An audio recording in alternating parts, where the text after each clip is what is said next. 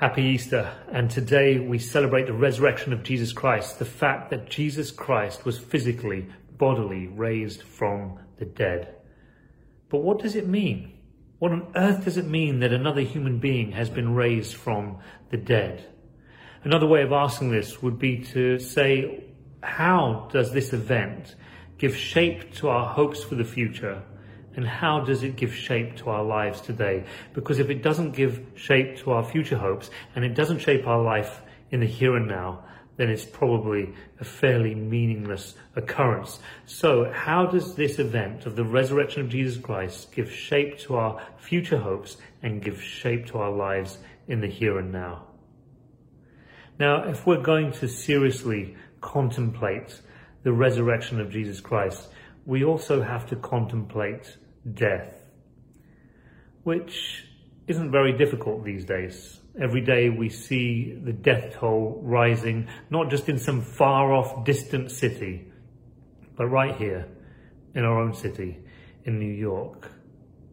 And these aren't just figures, they're not just abstract numbers, because more and more I'm hearing from one friend after another saying, oh, I know someone personally who has been killed by this virus.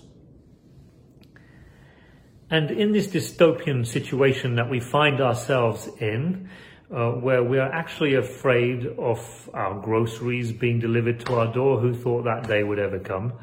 Uh, in this dystopian situation where we talk about social distancing and quarantines and sheltering in place, how our, our vocabulary has changed and grown over the last few weeks we are being made to contemplate our own mortality in the way that we have not had to in a very long time. And on that note, I'd like to read a short excerpt from an article that a friend, uh, Jared Lucky, had published in Commonweal. And uh, some of you will remember Jared, uh, he used to come to Trinity Heights uh, before he moved. And here's what he says. The Protestant reformer Martin Luther and the Catholic thinker Thomas More lived in an era often blighted by pestilence and death, and they both urged Christians to love one another through collective efforts to slow contagion. Sounds familiar, doesn't it? But they also recognized the tremendous spiritual power of the remembrance of death in a time of crisis. Both men were the product of a culture fixated on the art of dying the deathbed manuals of their time instructed the faithful that whoever thinks always of death does a good work, and that every discerning life is a meditation on death. By contrast, in the West today, we organize both our working lives and our leisure hours around consumption. We live as if youth, health, and wealth are the default settings of life. Most Christians through the centuries have not had that luxury.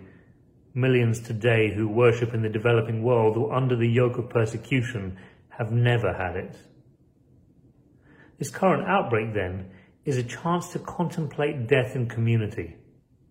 This may be the first time in generations that the wealthiest nations of the world have experienced a reminder of life's transience and fragility. When death moves from the periphery to the center of our collective vision, we're forced to ask questions about hope for the future and questions about the shape of life today.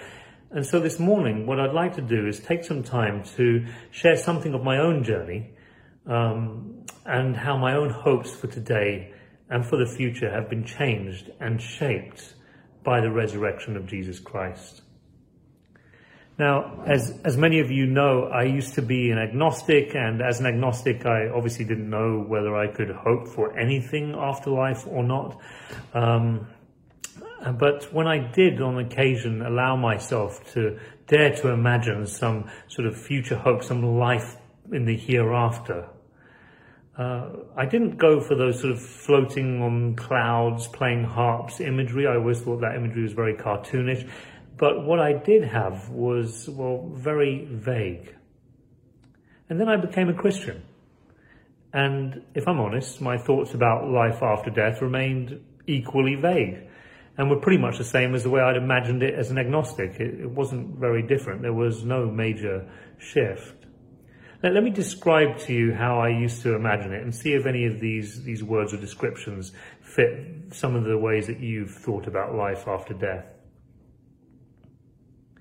It was a sort of disembodied existence, ethereal spirits, lots of white light floating in the ether outside of the space-time continuum, in another plane of existence, some heavenly spiritual realm when I talk to uh, friends, I, I, find that many of them have very similar imagery in their minds. And it doesn't seem to matter whether they are agnostics, daring to imagine a life hereafter, or whether they are Christians. Uh, there really isn't much difference. The imagery is roughly the same. Heaven remains this very vague notion. But nevertheless, uh, this other realm is meant to be our final destination. In defense of the idea that heaven is our final destination, I, I myself used to quote uh, John 14, where Jesus is talking to his disciples. And uh, here's, here's what he says. He says, Do not let your hearts be troubled. You believe in God, believe also in me. My Father's house has many rooms. If that were not so, would I have told you that I am going there to prepare a place for you? And if I go and prepare a place for you, I will come back and take you to be with me, that you also may be where I am. I go to prepare a place for you. So there you go. The Christian's final destination is heaven. But interestingly, when Jesus says that in his Father's house are many rooms or, or dwelling places, the word for dwelling places is mone, which denotes a temporary lodging a temporary lodging, a place you would stop to rest on your way to somewhere else. It doesn't actually denote a final destination. So, curiously enough, all of my ideas about heaven being this wispy, ethereal place filled with lots of white light, all my vague notions about the life hereafter, is not really how Christians down through the centuries have imagined or talked about life after death. And one of the ways we can discover this is by walking through church graveyards. Uh, in England, all the churches, I think like Trinity Church downtown, has they all have graveyards around them. So as you enter into church and as you come out of church, you walk through the past all of these tombstones, these these grave uh, gravestones. And if you stop and read some of these headstones, what you'll discover is something about what these people believed about life after death.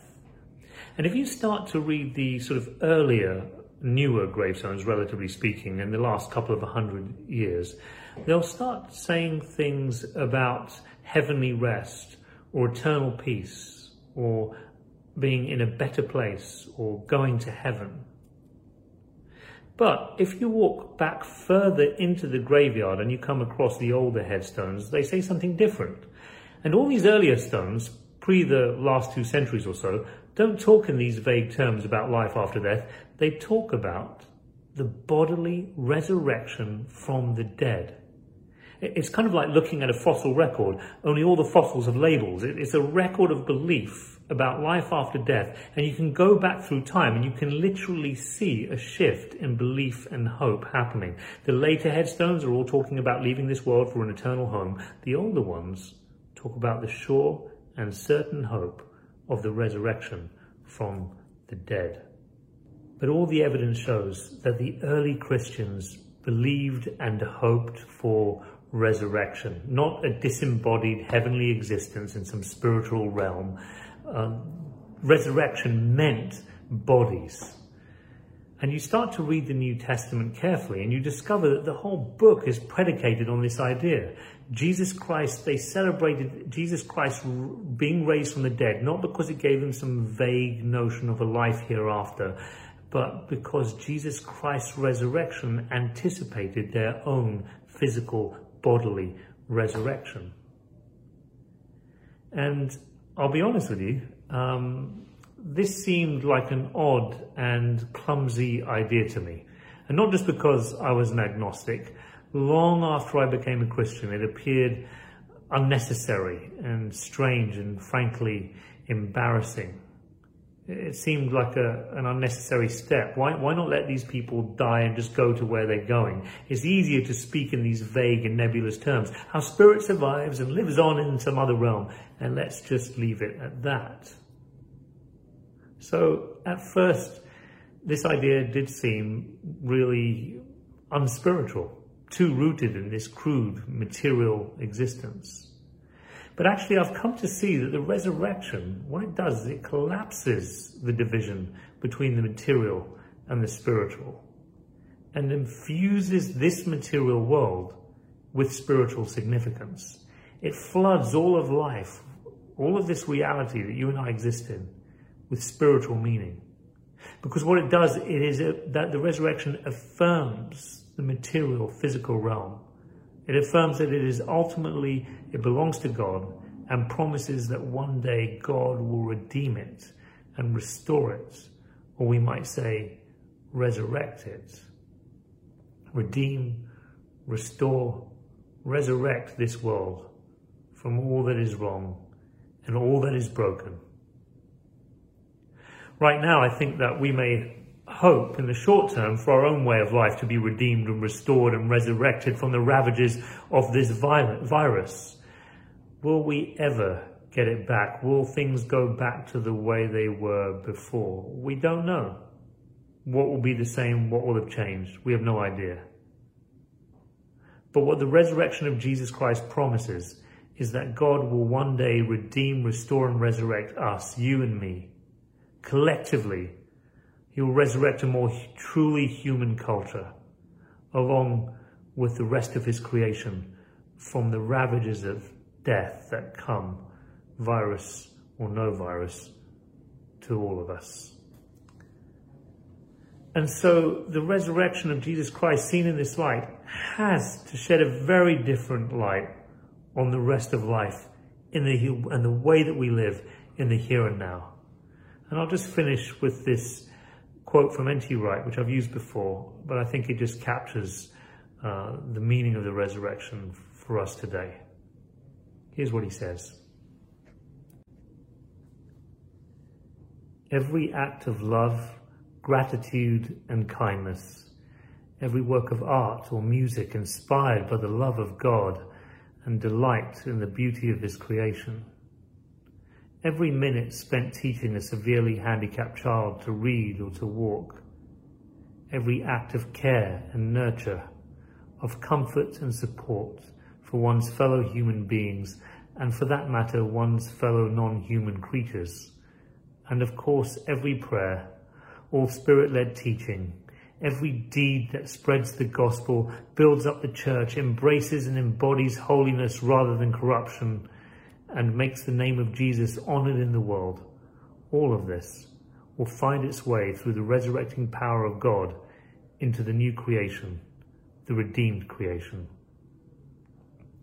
You are not, in other words, oiling the wheels of a machine that's about to roll over a cliff. You are not restoring a great painting that's shortly going to be thrown into the fire. You are not planting roses in a garden that's about to be dug up and turned into a building site. You are, strange though it may seem, accomplishing something that will become in due course part of God's new world that will not be defeated by death. And with that, I hope that today as we celebrate Easter as the church around the world, that your hearts will be filled with hope for the future, a future that goes well beyond this pandemic. Your hearts will be filled with hope for the future and that you would allow the resurrection to give shape, definitive shape, to your lives today. And now may we end by making the declaration together, the announcement. He is risen, he is risen indeed. He is risen, he is risen indeed. He is risen, he is risen indeed. Amen.